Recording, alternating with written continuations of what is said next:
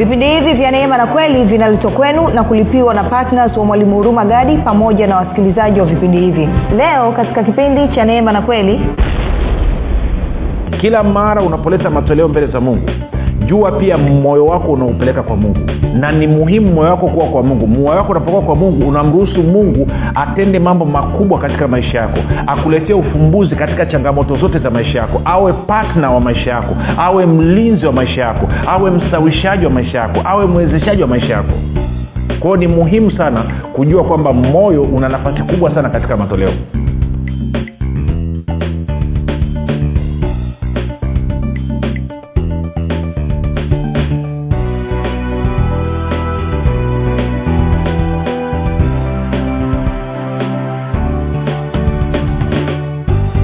popote pale ulipo rafiki ninakukaribisha katika mafundisho ya neema na kweli. Jina langu naitwa huruma gadi. Nina furaha kwamba umeweza kuungana nami kwa mara nyingine tena ili kuweza kusikiliza kile ambacho bwana yesu anataka kuzungumza nasi. Kumbuka tu mafundisho ya neema na kweli yanakuja kwako kila siku muda na wakati kama huu yakiwa na lengo la kujenga na kuimarisha imani yako wewe unayenisikiliza ili uweze kukua na kufika katika cheo cha kimo cha utimilifu wa kristo kwa lugha nyingine ufike mahali uweze kufikiri kama kristo uweze kuzungumza kama kristo na uweze kutenda kama kristo. Zingatia bibilia inasema wazi kabisa kwamba pasipo imani haiwezekani kumpendeza mungu. Kwa maana wale wanaomwendea mungu lazima waamini kuwa yuko na kwamba huwapa thawabu wale wamtafutao kwa bidii. Hivyo basi ni lengo la vipindi vya neema na kweli ama mafundisho ya neema na kweli kujenga na kuimarisha imani yako wewe ili mwenendo wako wa kila siku huwe ni mwenendo wa kumfurahisha mungu huwe ni mwenendo wa kumpendeza mungu. Kufikiri kwako kuna mchango wa moja kwa moja katika kuamini kwako. Ukifikiri vizuri utaamini vizuri. Ukifikiri vibaya utaamini vibaya. Hivyo basi fanya maamuzi ya kufikiri vizuri. Na kufikiri vizuri ni kufikiri kama kristo. Na ili uweze kufikiri kama kristo huna kuwa mwanafunzi wa kristo na mwanafunzi wa kristo anajifunza mafundisho ya neema na kweli nitoe shukurani za pekee kwako wewe ambao umekuwa ukisikiliza na kufuatilia mafundisho ya neema na kweli. Nasema asante sana kwa uaminifu wako asante kwa kuhamasisha wengine asante kwa kwenda kufundisha na kushirikisha wengine kile ambacho umejifunza ni shukuru pia kwa ajili ya wale ambao umekuwa mkifanya maombi kwa ajili ya vipindi vya neema na kweli kwa ajili ya, kwa, ya wasikilizaji wa vipindi vya neema na kweli kwa ajili ya kwangu mii pamoja na timu yangu. Na nishukuru pia wale ambao mmekuwa mkisapoti mkiwa partners wa vipindi vya neema na kweli kuhakikisha injili ya yesu kristo kuhakikisha kazi kamilifu ya yesu kristo habari njema inawafikia watu.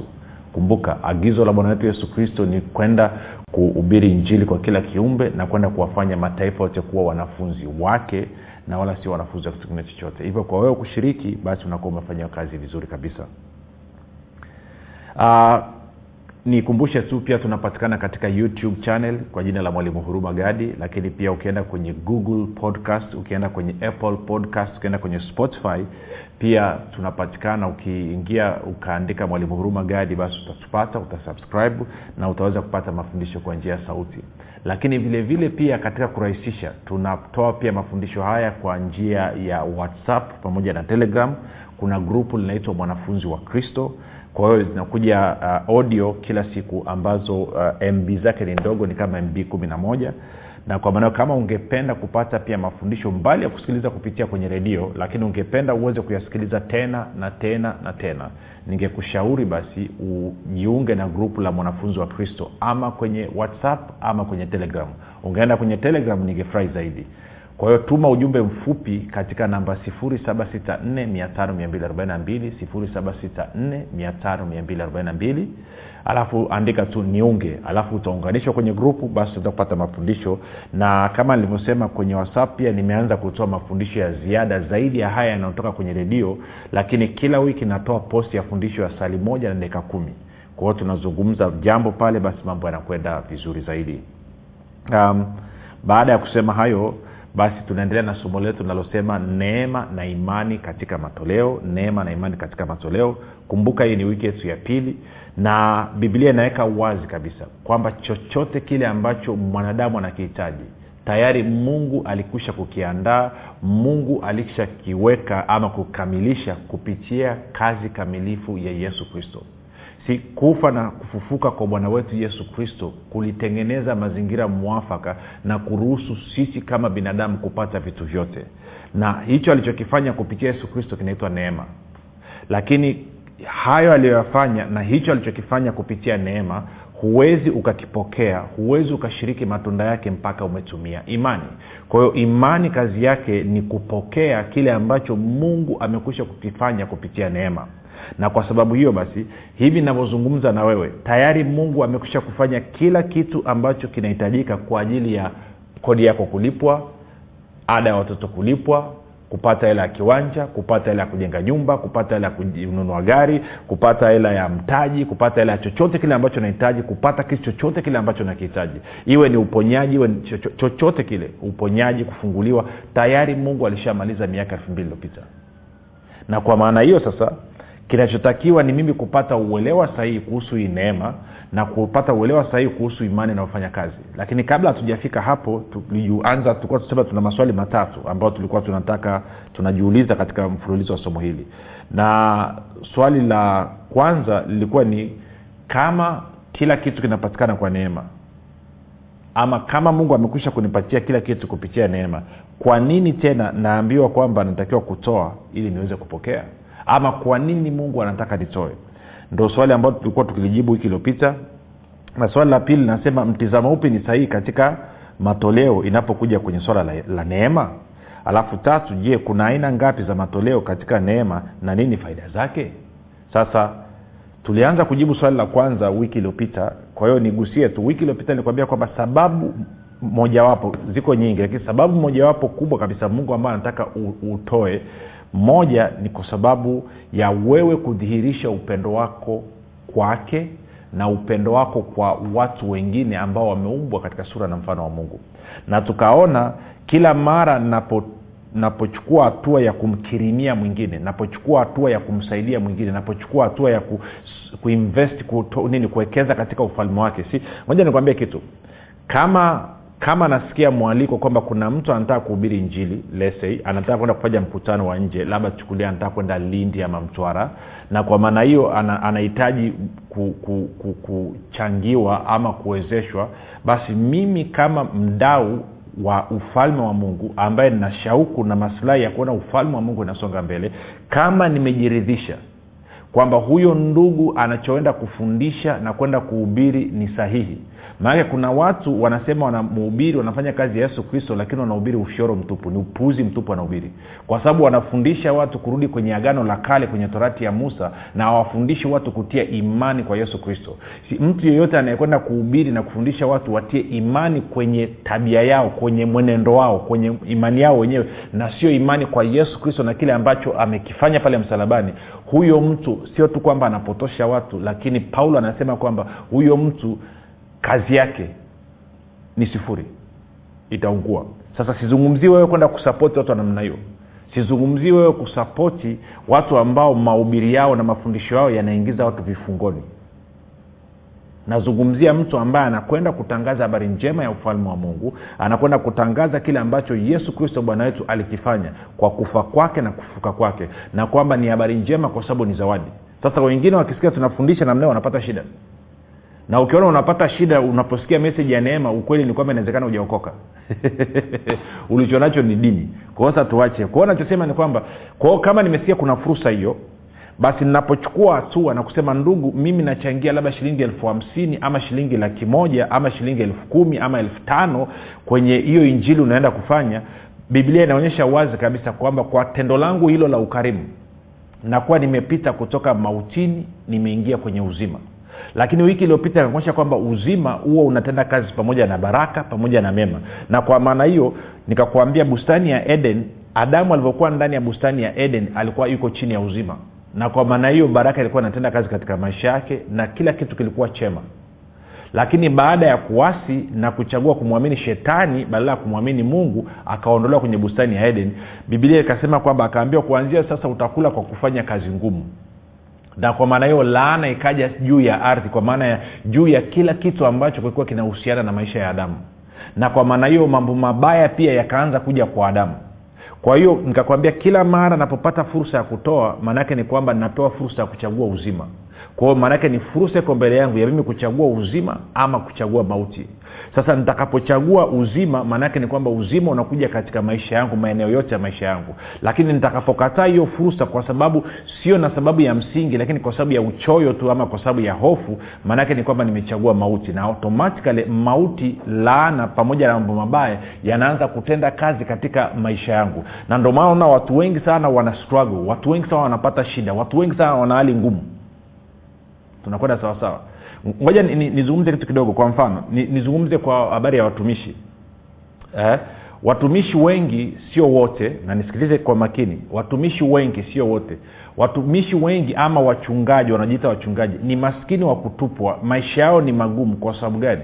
Kwa sababu wao muda wote wanawaza kupokea hawajawaza kutoa hata siku moja na mpaka utakapojifunza mchungaji na unisikilize popote pale ulipo mpaka utakapojifunza kuanza kuwekeza katika maisha ya watu wako hutaka ustawi.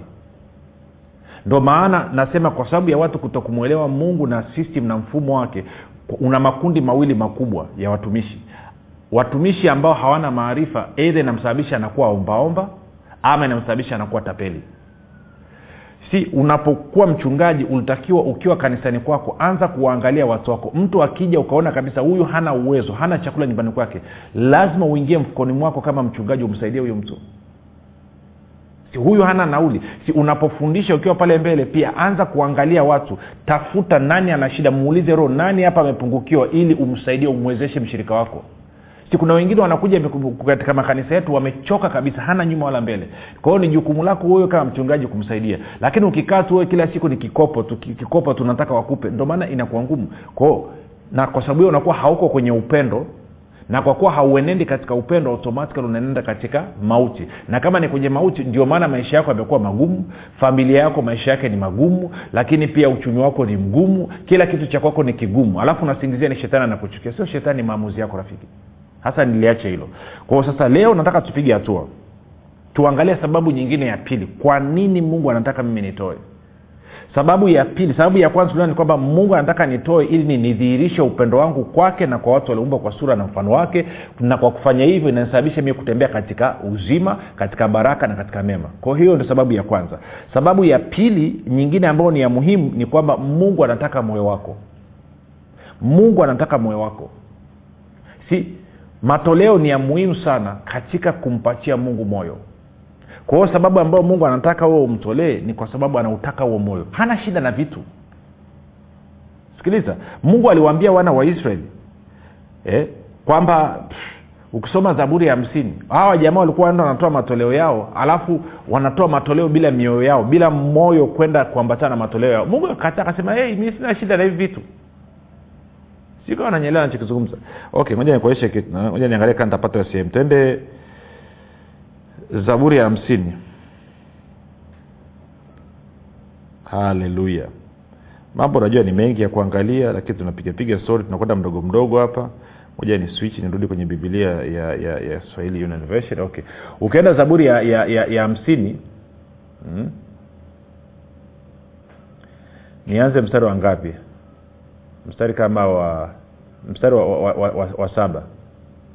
Anasema sikieni enyi watu wangu nami nitanena. Mimi nitakushuhudia israeli. Mimi ndimi niliye mungu mungu wako. Sitakukemea kwa ajili ya dhabihu zako na kafara zako ziko mbele zangu daima. Sitatwaa ng'ombe katika nyumba yako wala beberu katika mazezi yako. Maana kila hayawani ni wangu na makundi juu ya milima elfu na wajua ndege wote wa milima na wanyama wote wa mashamba ni wangu. Kama ningekuwa na njaa singekuambia. Maana ulimwengu ni wangu navyo viujazavyo. Je nile nyama ya mafahali au ninywe damu ya mbuzi? Mtolee mungu dhabihu za kushukuru. Mtimizie aliye juu e, nadhiri zako. Ukaniite siku ya mateso nitakuokoa na wewe utanitukuza. Eh? Kwao anazungumza nini? Anasema mimi sina shida na hiyo wanyama wote wa porini wa msituni wakwa kumbuka hizi walikuwa wakitoa nini? Wanatoa madume ya ng'ombe wanatoa mbuzi wanatoa kondoo. Kwao shida yake sio vitu vyako shida yake sio hela yako. Anachokihitaji mungu kutoka kwako ni moyo wako. Sasa watu wengi sana wanatoa matoleo alafu mioyo yao haiambatani na matoleo yao. Kwa maneno mengine okay ngoja nikuonyeshe nikuonyeshe mahali. Tele tuanze na kwenye matayo sita kwanza alafu litakaa sawa matayo sita. Nitaanza mstari wa kumi na tisa mpaka wa ishiri na moja. Matayo sita tisa matayo sita sore kumi na tisa hadi ishiri moja. Anasema hivi msijiwekee hazina duniani nondo na kutu viharibupo na wevi huvunja na kuiba. Ishirini. Bali jiwekeeni hazina mbinguni kusikoharibika kitu kwa nondo wala kutu wala wevi hawavunji wala kuiba. Ishiri na moja kwa kuwa hazina yako ilipo ndipo utakapokuwapo na moyo wako. Bwana yesu anasema hazina yako ilipo ndipo na moyo wako ulipo. Kwenye tafsiri ya neno anasema hivi kwa sababu mahali hazina yako ilipo hapo ndipo pia moyo wako utakapokuwa. Hmm? biblia barinjia anasema maana pale ilipo hazina yako ndio pia utakapokuwa moyo wako. Si. Sasa bwana yesu anasema hazina yako kitu chako cha thamani kilipo ndipo na moyo wako ulipo. Ndomana huwa anatania saa nyingine watu wengine wakitoa sadaka kwenye makanisa yale ambao wanazungusha vikapu. Akiweka sadaka kwenye kikapu macho anafuata na moyo unaenda. Kwa hiyo bwana yesu anasema hazina ya mtu ilipo ndipo na moyo wake ulipo. Sasa maana yake nini? Twende nikupeleke kwenye kitabu cha malaki mlango wa tatu alafu utaona connection hapa ya okay kama hazina yangu ilipo ndipo na moyo wangu ulipo. Then njia mojawapo sijasema njia pekee njia mojawapo ya kumpatia mungu moyo wangu ni kupitia matoleo. Twende malaki tatu. Malaki tatu.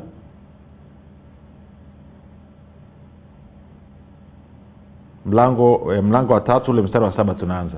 Anasema hivi mpaka wanane anasema tokea siku za baba zenu mmegeuka upande mkayaacha maagizo yangu wala hamkuyashika nirudieni mimi nami nitawarudia ninyi asema bwana wa mavuno. Lakini ninyi mnasema tukurudie kwa namna gani sasa sikia nani anasema je mwanadamu atamwibia mungu lakini ninyi mnaniibia mimi? Lakini ninyi mwasema tumekuibia namna gani? Mmeniibia zaka na dhabihu. Sasa forget sahau hicho ambacho kinafundishwa unapigwa nacho unanyukwa nacho kanisani ili utoe. Achana na hiyo. Nachotaka kuonyesha ni kanuni hapa. Mungu anasema nirudieni nami nitawarudia. Alafu anauliza swali yeye mwenyewe tukurudie kwa namna gani? Alafu anasema kwa zaka na matoleo.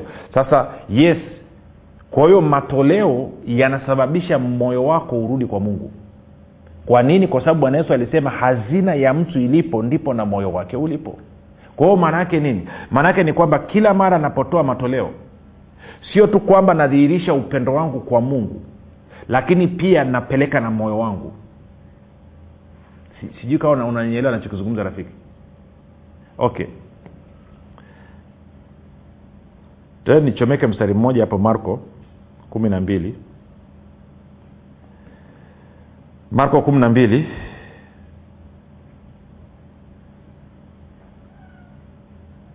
mstari wa kuna mstari naotafuta hapa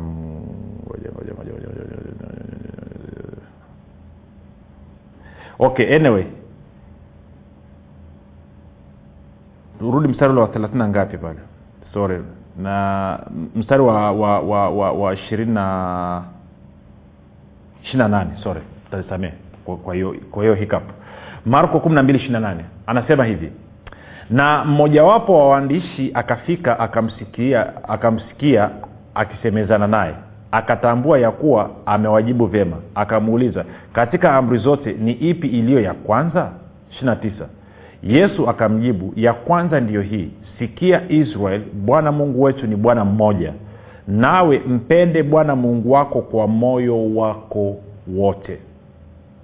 Mpende bwana mungu wako kwa moyo wako wote na bwana yesu amesema hazina ya mtu ilipo ndipo na moyo wake ulipo. Na kwenye malaki tatu anasema nirudieni nami nitawarudia. Alafu anasema tukurudie kwa namna gani? Anasema kwa, kwa matoleo. Yaani zaka na dhabihu manake matoleo.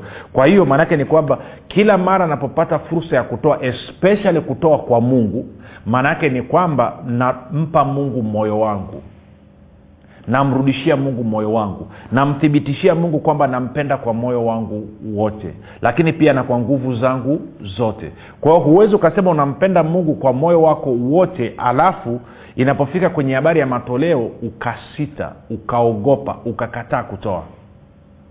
Hiyo inaletea shaka upendo wako kwa mungu. Na ndio maana tulikuwa tunasoma wiki iliyopita anasema kwamba kama ndugu yako ana uhitaji alafu huo una uwezo wa kumsaidia alafu ukakataa kumsaidia anasema mtu wa namna hiyo ambaye ana moyo mgumu anawezaje akasema kwamba pendo la mungu linakaa ndani yake? Kwa hiyo rafiki nachotaka ukishike kikubwa kwenye kipindi cha leo kwamba kila mara unapotoa matoleo yako hakikisha unayatoa kwenye moyo wako ukisema mungu nakutolea hichi nachokitoa kwa sababu nakupenda. Mungu wangu wewe ni mzuri mno. Wewe ni mkarimu mno. Kwao nimekuja na hii matoleo yangu haya kama shukrani kwako. Ninafurahi napopata fursa ya kuweza kukutolea. Ninafurahi napopata fursa ya kuweza kuhakikisha injili ikasonga mbele. Si hakikisha umesukumwa na upendo. Hakikisha pia unapotoa unakusudia unasema mungu kwa matoleo haya nakuomba upokee moyo wangu. Ninakukabidhi moyo wangu. Sasa ni muhimu sana moyo wako. Kwa sababu kumbuka muda unaninishia lakini niseme haraka haraka. Si okay, tena nikupeleke mahali. Uh, no turudi ma niende wapi? Tuende kwenye kwenye kwenye matayo sita. Ntasoma kitu alafu tamalizia kipindi kijacho. Matayo sita ishirina nne. Matayo sita ishirina nne. Anasema hivi. Hakuna mtu awezae kutumikia mabwana wawili kwa maana atamchukia huyu na kumpenda huyu ama atashikamana na huyu na kumdharau huyu. Hamwezi kumtumikia mungu. Na mali kwa hiyo anasema upendo. Na amesema mpende mungu kwa moyo wako wote. Kwa hiyo anahitaji moyo wako. Kwa hiyo anasema kwamba uwezi ukatumikia mabwana wawili. Utampenda huyu na kumchukia huyu. Maana yake nini? Sasa tuende tukaangalia kitu hichi. Kwa hiyo bwana yesu anasema kwamba huwezi ukamtumikia mungu na mali. Hasa nikupeleke haraka haraka. Tuende kwenye kumbukumbu la torati. No kabla kuna kumbukumbu la torati kupitisha mahali. Tuende kwenye kutoka ishirini kutoka ishirini takuacha na nani lakini najua itakaa vizuri. Kutoka ishirini mstari wa ishiri na mbili.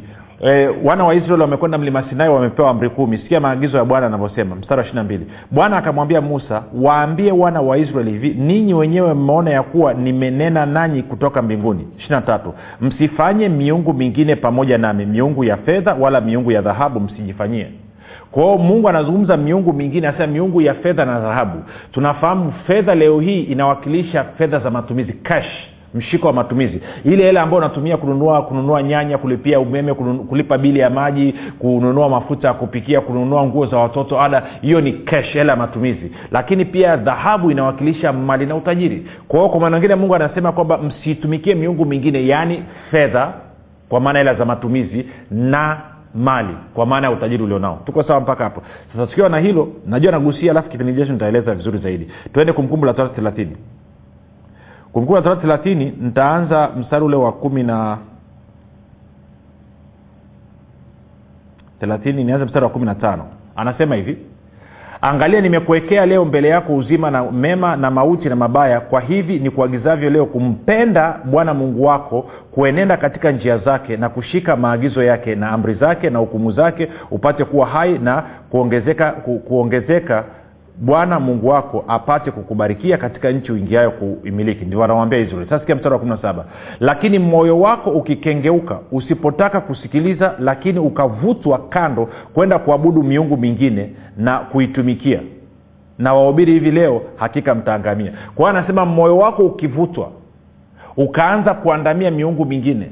Nakumbuka kutoka kutoka ishirini ishiri na mbili hadi ishiri na tatu amesema miungu mingine nini ya fedha na dhahabu. Kwa maana ya fedha za matumizi lakini pia na mali. Moyo wako ukivutwa ukaanza kuabudu kitu kingine anasema utaangamia. Kwa hiyo maanaake nini? Mungu anasema kwamba mimi nataka moyo wako lakini pia kuna swala la fedha na mali ambalo pia linanyang'anyana. Huo moyo mimi nautaka lakini fedha na mali pia zinataka moyo wako na kwa maana hiyo utakapoanza kutii fedha utakapoanza kutumia ukamtumikia mungu na mali. Utampenda huyu na kumchukia. Kwa anasema unapoanza kupenda fedha unapoanza kupenda mali unapoanza kutumikia mali maanaake ni kwamba anasema utaangamia. Kwa sababu gani? Kwa sababu hutakuwa katika uzima tena. Kwao mauti itaanza kutenda kazi katika maisha yako pamoja na laana pamoja na mambo mabaya. Unanyelea ndio maana wote bwana yesu katika agano jipya anasisitiza kwamba mungu wetu apate moyo hazina yako ilipo ndipo na moyo wako utakapokuwepo kwa always nataka ujue hilo. Kila mara unapoleta matoleo mbele za mungu jua pia moyo wako unaupeleka kwa mungu. Na ni muhimu moyo wako kuwa kwa mungu. Moyo wako unapokuwa kwa mungu unamruhusu mungu atende mambo makubwa katika maisha yako. Akuletee ufumbuzi katika changamoto zote za maisha yako. Awe patna wa maisha yako. Awe mlinzi wa maisha yako. Awe mstawishaji wa maisha yako. Awe mwezeshaji wa maisha yako kwao ni muhimu sana kujua kwamba moyo una nafasi kubwa sana katika matoleo. Na ndio maana mungu anataka utoe. Sasa kama ungependa kumpa mungu moyo wako leo hii hatua ya kwanza kabisa ni kutoa maisha yako kwa yesu kristo. Kumpokea yesu kristo kama bwana na mwokozi wa maisha yako. Kwao fanya maombi yafuatayo. Sema mungu wa mbinguni nimesikia habari njema. Naamini ya kwamba yesu kristo ni mwanao. Alikufa msalabani ili aziondoe dhambi zangu zote. Kisha akafufuka ili mimi niwe mwenye haki nakiri kwa kinywa changu ya kuwa yesu ni bwana.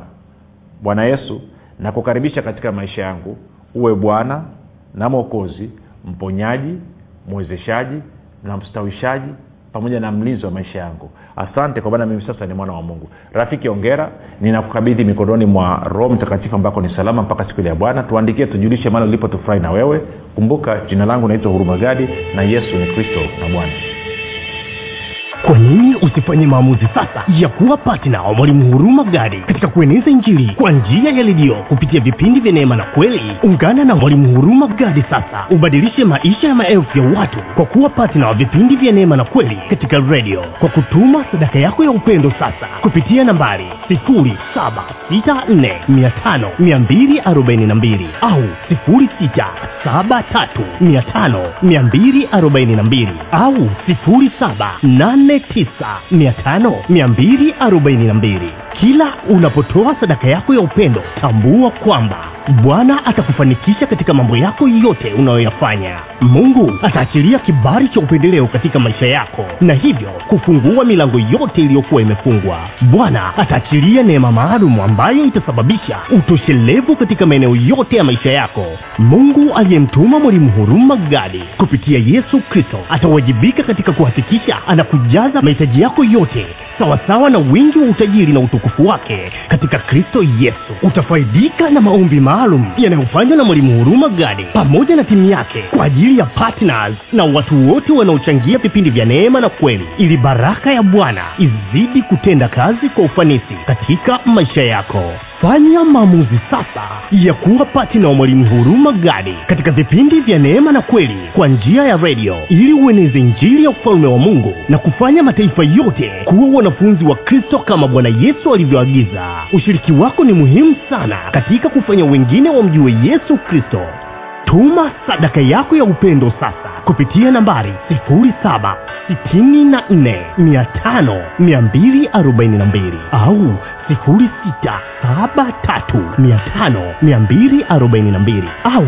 7895242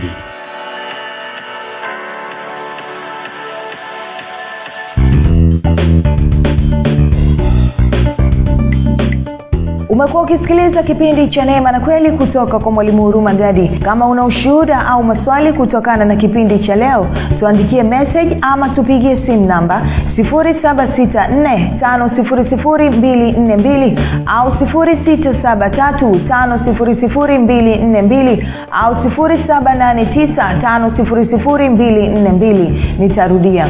7645242 au 673 5242 au 7895242 pia usiache kumfolo mwalimu huruma gadi katika facebook instagram na twitter kwa jina la mwalimu huruma gadi pamoja na kusubscribe katika youtube chaneli ya mwalimu huruma gadi kwa mafundisho zaidi